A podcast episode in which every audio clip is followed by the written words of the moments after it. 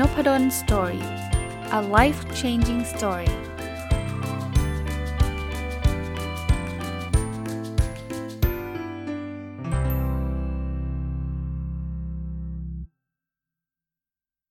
สวัสดีครับ ยินดีต้อนรับเข้าสู่นพดล Story Podcast นะครับ วันนี้กลับมากับหนังสือที่ชื่อว่า Have a Nice Life 12 นิสัยเปลี่ยนชีวิตของคุณนิ้วกลมนะก็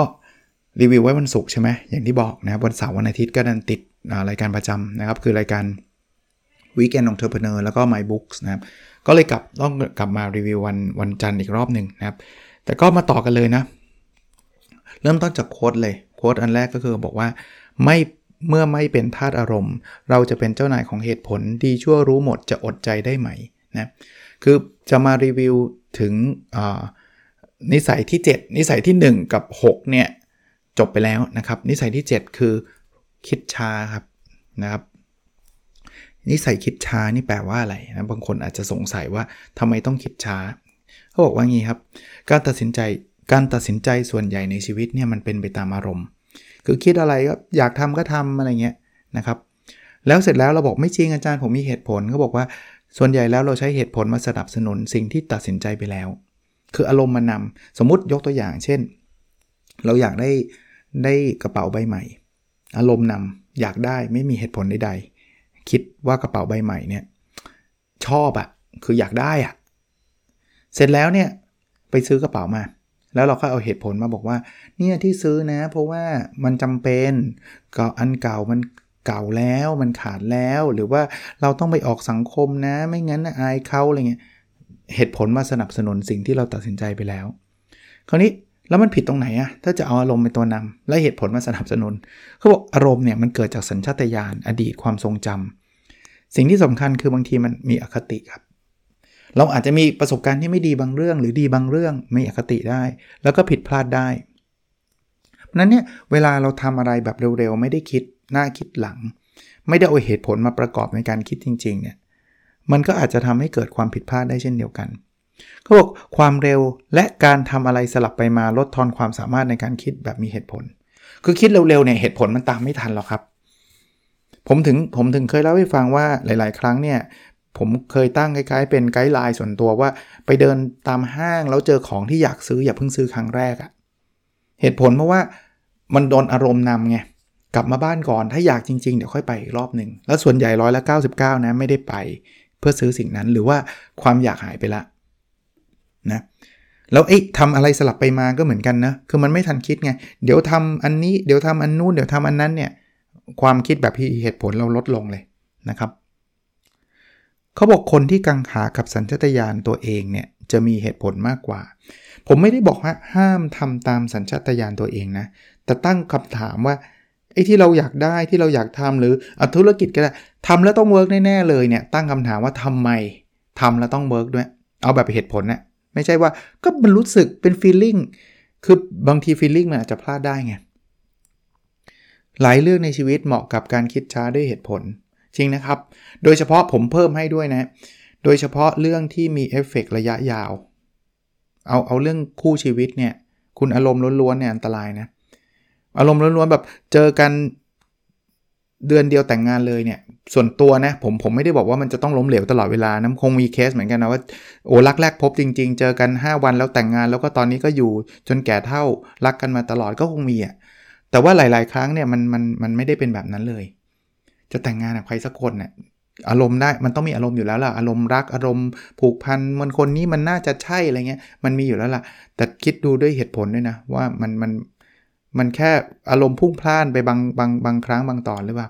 ธุรกิจก็ใช่ที่มันต้องใช้เงินลงทุนเยอะๆถ้าอะไรที่มันแบบเออไม่ต้องใช้หรอกทำไปเถอะอะแต่งั้นทำไปเถอะเพราะว่าเจ๊งก็ไม่เป็นไร ไม่มีเงินไม่ต้องใช้เงินอะไรเลย แต่ถ้าเกิดคุณต้องกู้เงินมา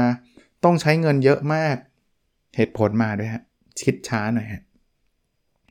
เขาบอกกระทั่งคนฉลาดก็พลาดได้เพราะมั่นใจในตัวเองเกินไปจริงครับ คือเวลามันมีความมั่นใจในตัวเองสูงนั้นเป็นเวลาที่อันตรายที่สุด ผมเคยอ่านนะเอ่อคนที่เขาเป็นแบบผู้เป็นนักลงทุนระดับโลกอะผมจำชื่อไม่ได้เขาบอกว่า เมื่อไหร่ก็ตาม ถ้าเราเริ่มรู้สึกว่าเราเก่งกว่าตลาดหุ้น หรือเราคอนโทรลตลาดหุ้นได้ เป็นเวลาที่คุณต้องหยุดเล่นหุ้นละหยุดในช่วงนั้นเฮ้ย ฉันรู้หมดเลย ซื้อตัวไหนก็ก็ลุ่งหมดเลย ขายตัวไหนราคาก็ตกหมดเลย ฉันนี่มือทองเลยฉันเนี่ยระดับโลกอันตรายละเพราะว่าถ้าเกิดคุณทำแบบนั้น เดี๋ยวคุณก็พลาดเพราะคุณมั่นใจในตัวเองเยอะเกินไปละคุณคิดว่าคุณจะชนะตลาดได้ตลอดเนี่ย การฝึกนิสัยให้ตัวเองใช้ระบบคิดช้าช่วยลดทอนความผิดพลาดเพราะนั้นต้องฝึกไอ้คนที่แบบคิดเร็วคิดเร็วทำเร็ว ซึ่งมันดีในบางเรื่องไงแต่ว่าหลาย ๆ เรื่องที่ผมบอกที่มันเป็น long term commitment คิดเร็วทำเร็วแล้วมันจะมาจะมาเสียใจภายหลัง ส่วนตัวผมนะอันนี้เล่าให้ฟังต่อว่า ผมอะแต่ก่อนเนี่ยตกปากรับคำใครง่ายมาก ก็เคยเล่าให้ฟังนะเป็น Mister Yes แล้วหลายครั้งเนี่ย yes ไปทีหนึ่งเวลาหายไป 2 ปี 3 ปีมีนะครับ ตอนนั้นบอกเอาเอาเถอะ เราต้องออกนอก comfort zone ไม่ได้คิดหน้าคิดหลังเลย พอ say yes ไปนี่โอ้โหทุกข์เลย ตอนหลังๆยังโชคดีนะที่กลับตัว say no ทันเนี่ยคือคือ yes ไปแล้วแล้วก็ไป no ทีหลัง แล้วก็คอยเตือนตัวเองว่าต่อไปเนี่ยจะ yes คิดหนักๆเลยนะ คิดให้เยอะเลย อันสุดท้ายคุณนิ้วกลมเขียนบอกว่าพกลูกอมไว้บ้างครับ เพื่อเพิ่มกลูโคสให้สมองในช่วงน้ำตาลตก เพราะน้ำตาลตกมันไม่ได้คิดอะไรนะครับก็ก็อันนี้ก็ขำๆแต่มันอาจจะช่วยได้จริงนะครับอะมาอีกทักษะหนึ่งครับ มันเป็นโค้ดก่อนโค้ดบอกว่าทุกครั้งที่พูดเราไม่ได้ฟังจริงนะ ผมพูดอยู่ตอนนี้ก็อาจจะได้ยินแต่เสียงตัวเองไม่ได้ฟังคนอื่นหรอกนะทักษะนี้เนี่ยเป็นผู้ฟังที่ดีครับ เป็นนิสัยแล้วกันนิสัยที่ 8 เมื่อกี้เริ่มอันที่ 7 นะ ไอ้เรื่องของการคิดช้าเนี่ยเป็นผู้ฟังที่ดีเนี่ยผมคิดว่าเป็นทักษะที่ที่สำคัญมาก ๆ กับชีวิตเรานะอย่างที่เป็นโค้ดนะเขาบอกว่าทุกครั้งที่พูดเราไม่ได้ฟังเพราะนั้นเนี่ยหยุดพูดบ้างนะจริง ๆ ตอนนี้ผมก็อยากฟังคนอื่นเหมือนกันนะ แต่ว่าเนื่องจากพอดแคสต์ผมต้องจัดผมก็ต้องพูดใช่ไหมคนถึงบอกผมไงบอกว่าอาจารย์เนี่ยเวลาอาจารย์ไปเข้าคอร์สอย่างอื่น ไม่ค่อยเห็นอาจารย์พูดเลยเพราะผมอยากฟังมากไงเพราะผมก็พูดมาตลอดเนี่ยเมื่อกี้ ก่อนจัดพอดแคสต์ก็สอนหนังสือมาเดี๋ยวเดี๋ยวนี้สอนพอเปิดเทอมมันสอนเช้าบ่ายเช้าบ่ายเนี่ยเหนื่อยนะไม่ค่อยอยากพูดหรอกอยากฟังบ้างนะเพราะทุกครั้งที่พูดเราไม่ค่อยได้ฟัง เดี๋ยวนี้สอนหนังสือก็พยายามจะถามนักศึกษาให้นักศึกษาออกความคิดเห็นพวกผมก็จะได้ฟังบ้างนะคราวนี้ถัดไปครับบอกว่าการไม่รับฟังอย่างแท้จริงนำมาซึ่งความเปลี่ยวเหงา คือถ้าใครใครไม่ฟังตัวเองคุณก็มีมีแต่ความคิดของคุณอยู่คนเดียวอะ่ะแล้ว คนที่ไม่ค่อยรู้จักฟังคนอื่น ไม่ค่อยมีเพื่อนหรอก เพราะว่าคุณลองนึกถึงภาพดิคุณกำลังจะไปคุยกับเพื่อนแต่คุณไม่ได้อ้าปากสักคำหนึ่งเลย มีแต่คนพ่นใส่คุณอย่างเดียวอะ่ะ คุณก็แบบไม่เอาดีกว่าปะคราวนี้การรับฟังอย่างลึกซึ้งนำมาซึ่งความใกล้ชิดและไว้วางใจ อันนี้อันนี้ confirm แล้วผมแนะนำเลยนะครับ กับทุกคนที่คุณอยากมีความใกล้ชิด และอยากได้รับความไว้วางใจเขา โดยเฉพาะอย่างยิ่งกับลูก ฟังลูกเยอะๆนะครับ ขีดเส้นใต้หนาๆเลยนะฟังลูกเยอะๆ เพราะผู้ปกครองหรือคุณพ่อคุณแม่เนี่ยมีแนวโน้มจะพูดมากกว่าฟังเวลาเราคุยกับลูก เดี๋ยวพ่อจะสอนคือเป็นหวังดีนะ เดี๋ยวแม่จะสอนเป็นความหวังดี แต่บางทีสอนเยอะๆเขาไม่อยากฟังนะ ฟังเขาก่อน เขามีเรื่องบ่นอย่าเพิ่งสวนสอนกลับไปใจเย็นให้เขาให้เขาพูดออกมาให้หมดก่อน อะไรควรสอนสอนครับ แต่บางทีเนี่ยสิ่งที่เขาต้องการคือเขาระบาย เขาได้แล้วเขาก็จะไว้ใจเรา แล้วเขาก็รู้สึกใกล้ชิดเราเพราะว่าคุณพ่อฟังเขา คุณแม่ฟังเขา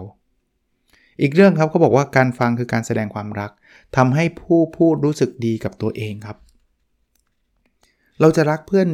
เมื่อเพื่อนฟังเราสังเกตไหมเพื่อนสนิทเราเนี่ยจะเป็นผู้ฟังที่ดี เราเรามีความทุกข์อะไรเราไปคุยกับเขาแล้วเราแล้วเขาฟังเราอะถ้าไม่ใช่ว่าเราไปคุยกับเขาเนี่ยบางคนชอบ พอทุกต้องทุกมากกว่าเคยมีไหมสมมุติว่าบางคนแบบ เออเอ้ยอกหักว่าเฮ้ยโหเรื่องเล็กนี่จะเล่าให้ฟังแต่ก่อนอกหักมากกว่านี้อีก จะต้องชนะ คือจะไม่จะต้องมาทับกันด้วยวะคือฟังก่อนไหมอะบางทีอยากจะบอก เฮ้ยเออตอนนี้แบบเซ็งอะคะแนนน้อยเฮ้ยโหนี่แต่ก่อนน้อยกว่านี้อีกจะต้องชนะทุกเรื่อง คือไม่ต้องไม่ต้องแข่งกันกันแย่ก็ได้นะคือคุณฟังเขาก่อนเขาอยากจะเล่าให้ฟังนะ แล้วเวลาฟังเนี่ยมันมันแสดงถึงว่า เออเขาเขาเอาใจใส่เราเขารักเราอะ คนที่เป็นคู่ชีวิตกันเหมือนกันนะฟังกันเยอะๆแล้วเราจะไม่ทะเลาะกันหรอก ถ้าพูดเยอะอะต่างคนต่างแย่งกันพูดอะทะเลาะกันนะครับอะมาดูต่อ บอกการฟังที่ดีต้องฟังสิ่งที่นอกเหนือจากคำพูดด้วย อันนี้ใช่ ถ้าเราสังเกตเขาจริง ๆ บางทีคำพูดบางคำพูดมันไม่ได้เป็นอย่างที่เขาพูดหรอกคำพูดว่าไม่เป็นไรอย่างเงี้ยยกตัวอย่าง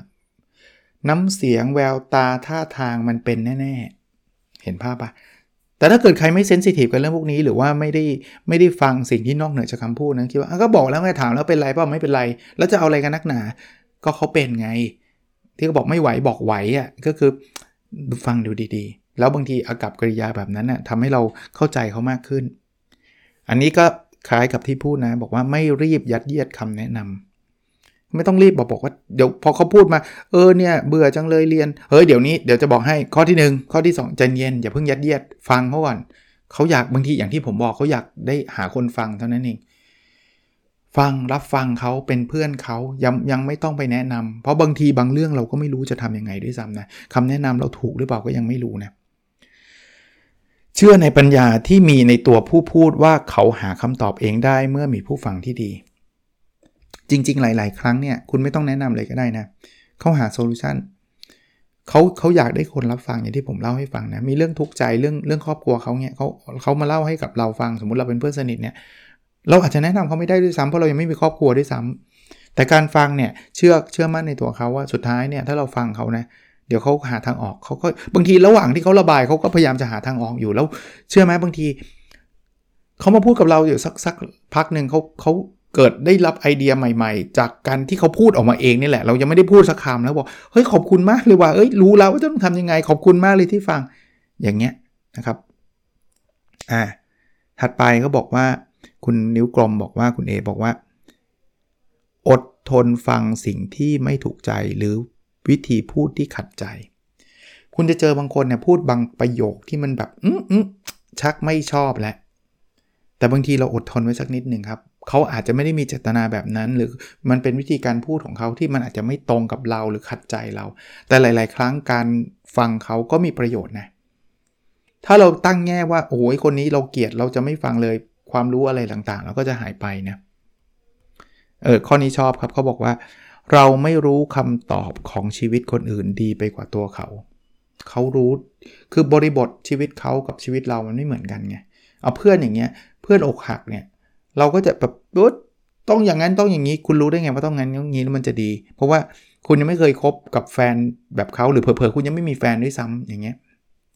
ต่อให้เรามีแฟนแฟนเรากับแฟนเขาก็คนละแบบ บ้านเรากับบ้านเขาก็คนละแบบ เพราะฉะนั้นเนี่ยคำตอบชีวิตเขาต้องหาเอง เราแนะนำได้บางเรื่อง แต่ที่ดีที่สุดคือเรารับฟังเขา การฟังเปลี่ยนชีวิตเราและคนที่เรารับฟังจริง ๆ นะครับ ฟังเยอะๆครับ แต่ผมเชื่อว่าคนที่ฟังพอดแคสต์ผมก็น่าจะเป็นนักฟังที่ดีแหละ เพราะว่าท่านก็อุตส่าห์มาฟังผมผมพูดอยู่เนี่ยนะครับ เพราะนั้นก็ก็เป็นเป็นนิสัยที่ดีนะ เป็นนิสัยที่ดูง่าย ๆ แต่ว่าไม่ง่ายนะครับ เป็นผู้ฟังที่ดีลองลองไปฝึกดูนะถัดไปคำคำที่เป็นคำคมโค้ดก็คือไม่จำเป็นต้องห่วงคำชื่นชม ไม่ต้องเขินที่จะแสดงความรัก นิสัยนี้คือนิสัยที่เรียกว่าคิดถึงคนอื่น ผมผมชอบนะถ้าภาษาอังกฤษก็เรียกว่า empathy เนาะ ทำอะไรก็เข้าอกเข้าใจเขานะครับ คิดถึงถึงคนเหล่านั้นนะครับ คิดถึงคนอื่นนะครับ บทสรุปของข้อนี้คืองี้เขาบอกว่า ความสัมพันธ์ที่ดีส่งผลต่อความสุขมากกว่าความรวย ชื่อเสียงรางวัลและยศถาบรรดาศักดิ์อันนี้ไม่ได้มโนเองนะมีงานวิจัยพบนะว่าคนที่มีความสุขในชีวิต คือคนที่มีความสัมพันธ์ที่ดีกับคนรอบข้าง เรามีความสัมพันธ์ที่ดีกับคู่ชีวิตเรา มีความสัมพันธ์ที่ดีกับลูกๆเรา มีความสัมพันธ์สัมพันธ์ที่ดีกับพ่อแม่เรา มีมีผลต่อความมีผลต่อความสุขมากกว่า ความรวยชื่อเสียงรางวัลยศถาบรรดาศักดิ์ผมไม่ได้บอกว่าความรวยไม่มีผล ผมไม่ได้บอกว่าชื่อเสียงไม่มีผลต่อความสุขไม่เคยพูด แต่ว่าผมก็เลยบอกว่าความสัมพันธ์เนี่ยมันส่งผลต่อความสุขมากกว่า แล้วมันมาจากงานวิจัยนะครับ หนังสือนี้ก็ก็พูดถึงนะแล้วอีกอย่างหนึ่งนะครับ เรารู้สึกดีกับคนที่ให้ความสำคัญเรา ถ้าคุณอยากจะมีความสัมพันธ์ที่ดี คุณต้องให้ความสำคัญกับคนคนนั้น คุณอยากมีความสัมพันธ์ที่ดีกับลูกไหมคุณก็ต้องให้ความสำคัญกับลูก ไม่ใช่ว่าเออลูกจะมาคุยคุณก็ไม่คุย คุณบอกเดี๋ยวก่อนยุ่งทำงานบ้านอยู่ทำเอ่อทำงานอยู่ พ่อไม่มีเวลาหรอก แล้วมาถึงวันหนึ่งคุณก็บอกว่าทำไมลูกไม่สนิทกับเราทำไมเขาต่อต้านเรา ก็คุณไม่เคยให้ความสำคัญเขา แล้วคุณ expect ว่าเขาจะสนิทกับคุณ ยอมรับคุณรักคุณแบบมากๆอะไรเงี้ย คือลูกก็รักเราอยู่แล้วแหละ แต่ว่าพฤติกรรมมันก็สอบ มันก็เหมือนคุณปลูกอะไรไป คุณก็ได้สิ่งนั้นเน่ยเขาจะรู้สึกดีกับเราเมื่อเราให้ความสำคัญกับเขานะ ปัญหาความสัมพันธ์อาจจะเกิดจากตัวเราและแก้ได้ที่ตัวเรา หลายครั้งเนี่ยเราชอบชี้ไปหาคนอื่นว่า เนี่ยที่ที่ไม่ได้เพราะเธอ เพราะทำไม่เธอไม่ทำนู่นนี่นั่น บางทีอยู่ที่เราเนี่ยแหละ บางคนเนี่ยชอบย้ายงานบอกหัวหน้าแย่หัวหน้าแย่หัวหน้าแย่ แต่ผมเคยตั้งข้อสังเกตนะบอกว่าทำไมย้ายทุกทีเจอหัวหน้าแย่ทุกทีเลยวะหรือจริง ๆ คนที่แย่มันคือเราวะบางทีต้องถามแบบนี้นะ เป็นคำถามที่บางทีเราไม่เคยถามตัวเองอะรับฟังให้ได้ยินจุดมุ่งหมายของอีกฝ่าย อันนี้ก็เป็นทักษะที่เหมือนกับนิสัยเมื่อกี้ ก็คือรู้จักฟังนั่นเองคิดถึงคนอื่นคุณต้องรับฟังเขาไม่งั้นคุณจะเข้าใจเขาไหมถ้าคุณไม่ฟังเขาใช่ไหม พฤติกรรมที่แสดงออกเป็นเพียงยอดภูเขาน้ำแข็งของจุดมุ่งหมายที่อยู่ลึกลงไปข้างใต้ เพราะนั้นเราเห็นเด็กดื้อเนี่ยมันคือยอดน้ำแข็งนะมันมีจุดมุ่งหมายอยู่ข้างล่าง เขาอาจจะต้องการความสนใจจากคุณพ่อคุณแม่ก็ได้นะ ที่เขาดื้อขึ้นมาเนี่ย มันอาจจะสะท้อนมาว่าเป็นเพราะเราให้เวลาเขาไม่พอ เขาถึงต้องแสดงความมีตัวตน เขาถึงจะทำอะไรที่จะดึงความสนใจจากเราอย่างเงี้ยยกตัวอย่าง อาจมีเจตนาดีซ่อนอยู่ในพฤติกรรมชวนขัดใจ เออหลาย ๆ ครั้งเพื่อนเราทำบางอย่างเนี่ย มันทำไมมันทำอย่างนี้วะแต่บางทีเขาหวังดีกับเรานะพ่อแม่บางคนเนี่ยสอนลูกเยอะจนกระทั่งลูกลำคาเนี่ยลองคิดดูดีๆนะบางทีเนี่ยพ่อแม่มีความเป็นห่วงและหวังดีกับเราประมาณหนึ่งนะครับอะการเห็นคุณค่าของคนคนหนึ่งอาจเปลี่ยนชีวิตเขาได้ ใช้ได้หมดเลยนะ เห็นคุณค่ากับภรรยา เห็นคุณค่ากับสามี เห็นคุณค่ากับพ่อแม่ เห็นคุณค่ากับลูก เห็นคุณค่ากับเพื่อน กับพี่น้องกับใครก็ตาม เปลี่ยนชีวิตเขาได้เลยนะ คนคนหนึ่งเนี่ยถ้าเขารู้ว่าชีวิตเขาเนี่ยมีค่ากับคนอีกคนหนึ่งเนี่ยเขามีกำลังใจนะครับ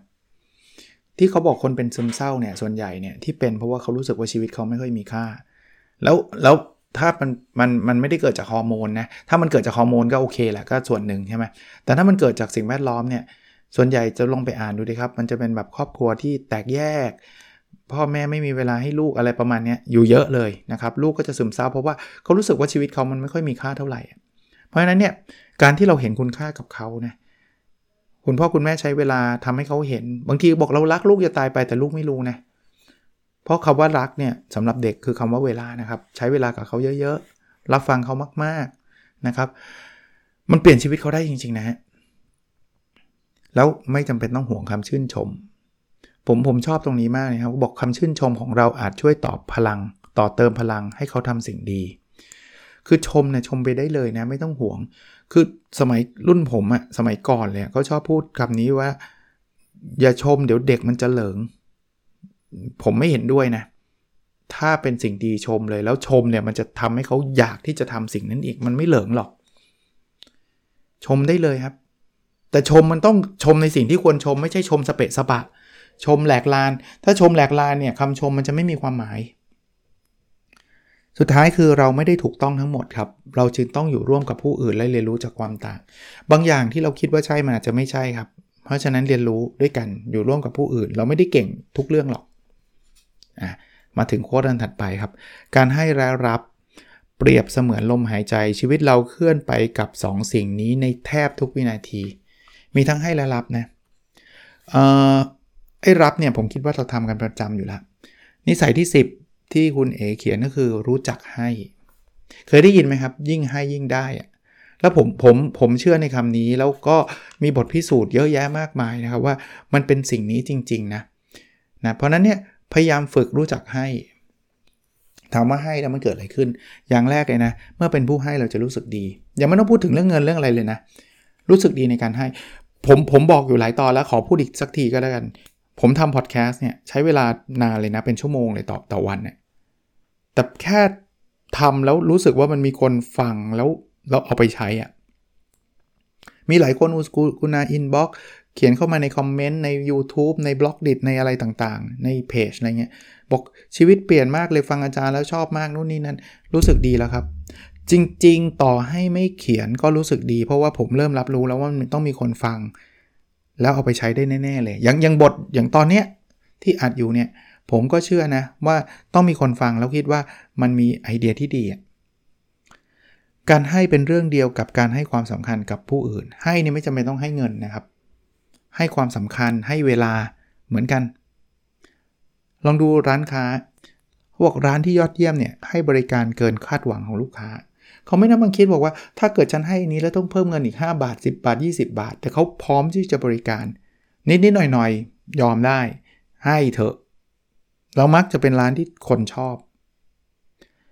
นั้นคุณค่าของเราเหมือนกันเขาบอกคุณค่าของเราเนี่ยวัดจากการทำเกินค่าจ้างครับ ถ้าใครทำงานแบบนี้นะ จ้าง 5 บาทก็ทำ5บาท จ้าง 10 บาทก็ทำ10 บาท สุดท้ายเขาก็อาจจะเฉยๆเขาอาจจะโอเคแหละ เพราะคุณก็ทำตามที่เขาจ้างแหละ แต่ถ้าเกิดจ้าง 5 บาททำ10 บาท จ้าง 10 บาททำ200 เขาอยากจ้างคุณมากขึ้น ผมไม่ได้บอกว่าเราต้องยอมให้คนอื่นเอาเปรียบนะ แต่ว่ามันมันมันมีมิติของการให้อยู่ระดับหนึ่งอะยิ่งให้บริการได้มากรายได้ก็ยิ่งมากครับคุณผมมันมันมีคล้ายๆ เป็นหนังสือเกี่ยวกับการเป็นผู้ประกอบการเยอะมากเลยที่บอกว่าโจทย์แรกอย่าเพิ่งคิดว่าคุณจะได้เงินเยอะเท่าไหร่โจทย์แรกคือคุณจะช่วยเหลือคนได้มากเท่าไหร่เพราะยิ่งคุณช่วยเหลือคนได้จำนวนมากคุณก็จะรวยเองอะ่ะ เพราะเงินมันจะมาตามตามคำขอบคำขอบคุณเนี่ยหนังสือญี่ปุ่นเล่มหนึ่งก็พูดแบบนี้นะครับ Impact ของเราเกิดจากการรักษาประโยชน์ของคนอื่นทำอะไรก็ตามทำให้คนอื่นชีวิตดีขึ้นนะรักษาประโยชน์เขาทำให้เขาหายป่วยทำให้เขามีความสุขมากขึ้น productive ขึ้น มีชีวิตที่ดี มีความสัมพันธ์ดีขึ้น นั่นคือ Impact ของเราครับ ผมก็เชื่อนะ ส่วนตัวเนี่ย ก็คิดไม่ผิดเลยและโชคดีมากที่มีโอกาสได้ทำพอดแคสต์เพราะผมก็คิดว่ามันก็มี Impact ระดับหนึ่งที่ทำให้ชีวิตเราดีชีวิตคนฟังบางท่านเนี่ยดีขึ้น แต่ให้อย่างเดียวไม่พอต้องรู้จักเป็นผู้รับด้วยนะหลายๆ ครั้งผมก็ได้รับ ผมก็ยอมรับว่าการทำทำพอดแคสต์ของผมเนี่ยที่ผมได้ให้สิ่งพวกนี้ไปเนี่ยคำชื่นชมก็กลับมา ชื่อเสียงเราก็ก็กลับมารายได้ ไม่ว่าทางตรงทางอ้อมมันก็กลับมา ก็ต้องเป็นผู้รับไม่ใช่ว่าให้แล้วผมจะไม่รับเลยนะครับ ถ้ารับแล้วผมจะรู้สึกแย่ไม่จำเป็น เรารับได้ครับนะควรช่วยเหลือทุกคนที่ไม่ทำให้เสียเวลาเกิน 5 นาที ข้อนี้ถามว่าผมทำได้ร้อยเปอร์เซ็นต์ไหมยังไม่ได้ร้อยเปอร์เซ็นต์แต่จะพยายามทำเช่น คน inbox เข้ามาถาม อาจารย์ผมสนใจเรื่องนี้อาจารย์แนะนำหนังสือเรื่องไหน ผมมีทางเลือก 2 ทางคือ ignore ไปเลยขี้เกียจตอบ เสียเวลา กับอันที่ 2 คือ ตอบ ซึ่งส่วนใหญ่ผมจะตอบ เพราะว่าเวลาที่ผมใช้ไม่เกิน 5 นาที ถ้าผมรู้จักหนังสือผมก็พิมพ์ชื่อหนังสือไปเท่านั้นเองบางคนบอกไม่เห็นจริงเลย เขียนมาอาจารย์ไม่ตอบทางนั้นแปลว่าผมไม่ได้อ่าน หรือไม่อ่านตอนตอนแบบตอบไม่ได้อะเช่นอยู่ข้างนอก แล้วเปิดอ่านแล้วมันยังไม่สะดวกตอบแล้วกลับมาบ้านแล้วลืมมีมีเคสเดียวถ้ามันเป็นแบบนั้น แต่ถ้าอะไรที่มันใช้เวลานานมาก เช่น อาจารย์เชิญมาบรรยายอะไรเงี้ยอันนี้อาจจะไม่ได้ไม่ได้ไม่ได้ทำถ้ายิ่งเป็นหัวข้อที่ผมไม่เชี่ยวชาญนี่อีกเรื่องหนึ่งนะครับแต่ไม่เกิน 5 นาทีส่วนใหญ่ผมจะทำนะครับ การให้เป็นไปได้หลายรูปแบบไม่จำเป็นต้องเป็นเข้าของบางคนบอกให้จะได้ไงเราไม่มีเงิน มันไม่จำเป็นต้องเป็นเงินนี่ยครับ และการให้และรับเปลี่ยนเสมือนลมหายใจเข้าออก เราทำได้ทั้งคู่นะไม่ใช่ว่าต้องให้อย่างเดียว ห้ามรับ หรือจะรับอย่างเดียวไม่ให้นะอะไม่การหนึ่งคำคมนะครับ การฝืนเป็นเรื่องยาก แต่เรื่องยากมักให้ผลดี บทนี้เขาบอกว่าฝึกทนอด ไม่ใช่ฝึกอดทนนะ แต่จริงๆมันเป็นการเล่นคำแหละผมชอบนะครับ ทนอด คุณเอ๋เล่าถึงเรื่องของการสร้างนิสัยการกินครับ บอกว่าฝึกฝืนฝึกอดทน เรื่องการกินเนี่ยจะส่งผลนะอดอาหารคือการฝึกสติอย่างหนึ่งอันนี้ผมทำ ก็คือไม่กินข้าวเย็นที่เราเรียกว่า intermittent fasting นะครับ หรือ IF นะครับผมท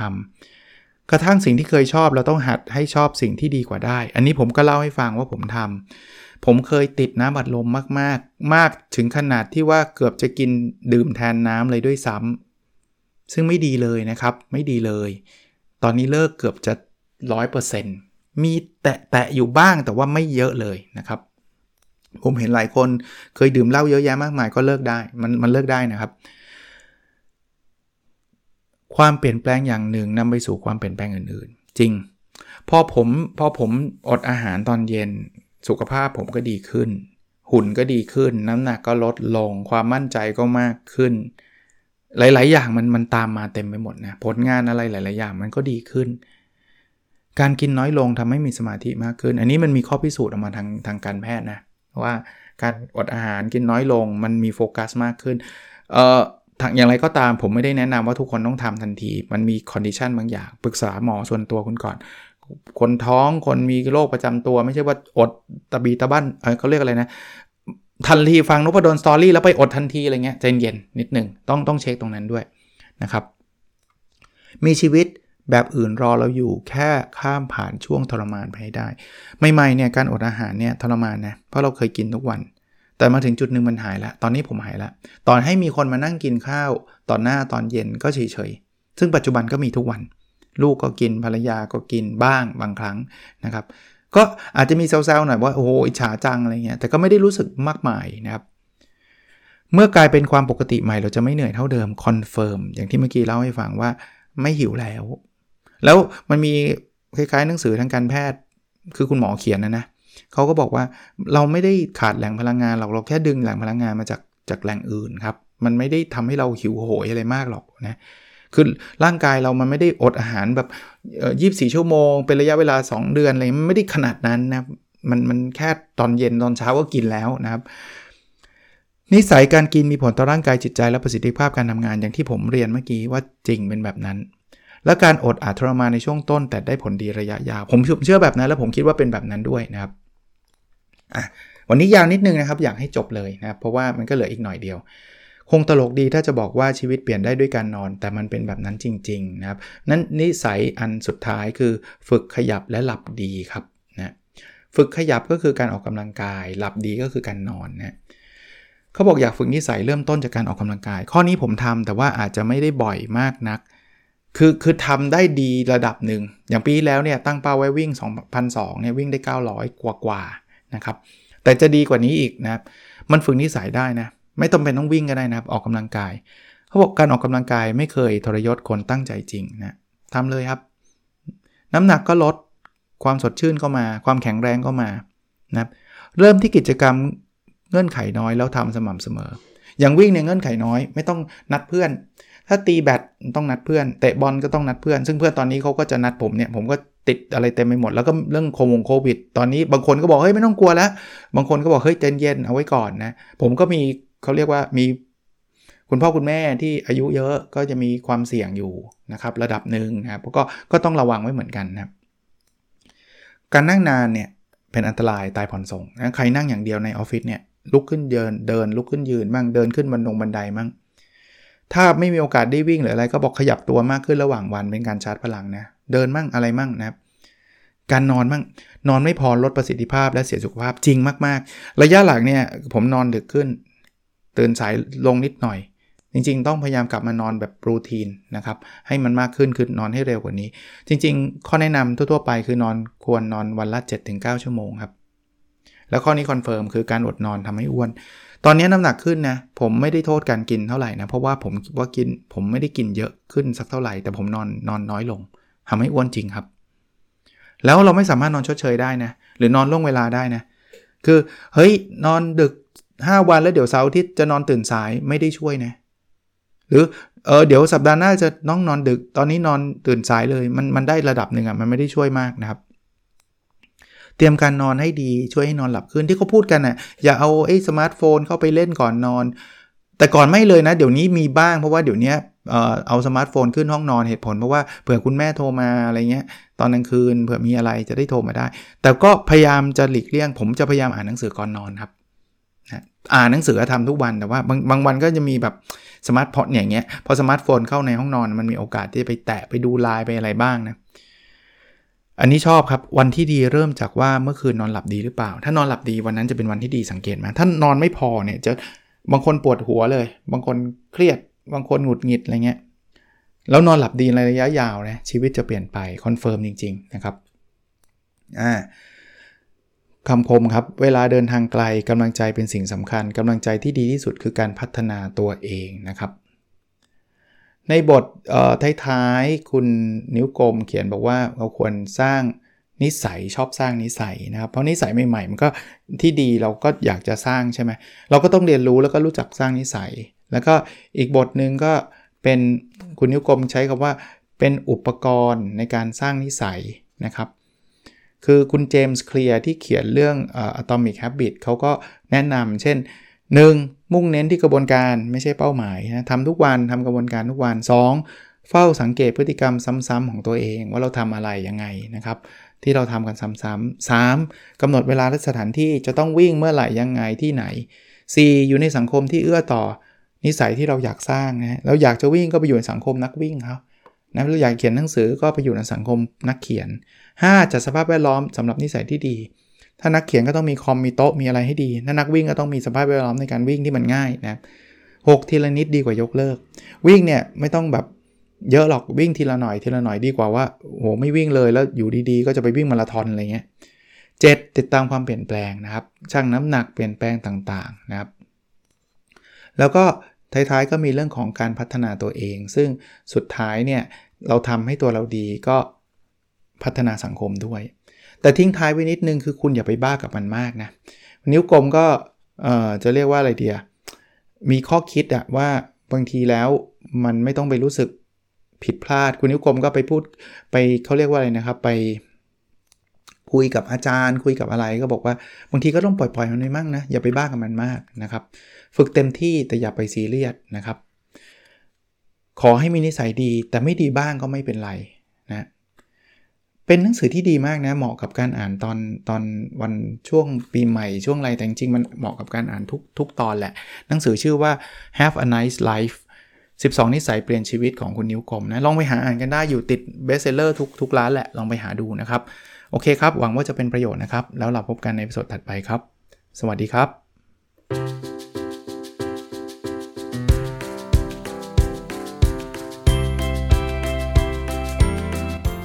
n o p a d o n Story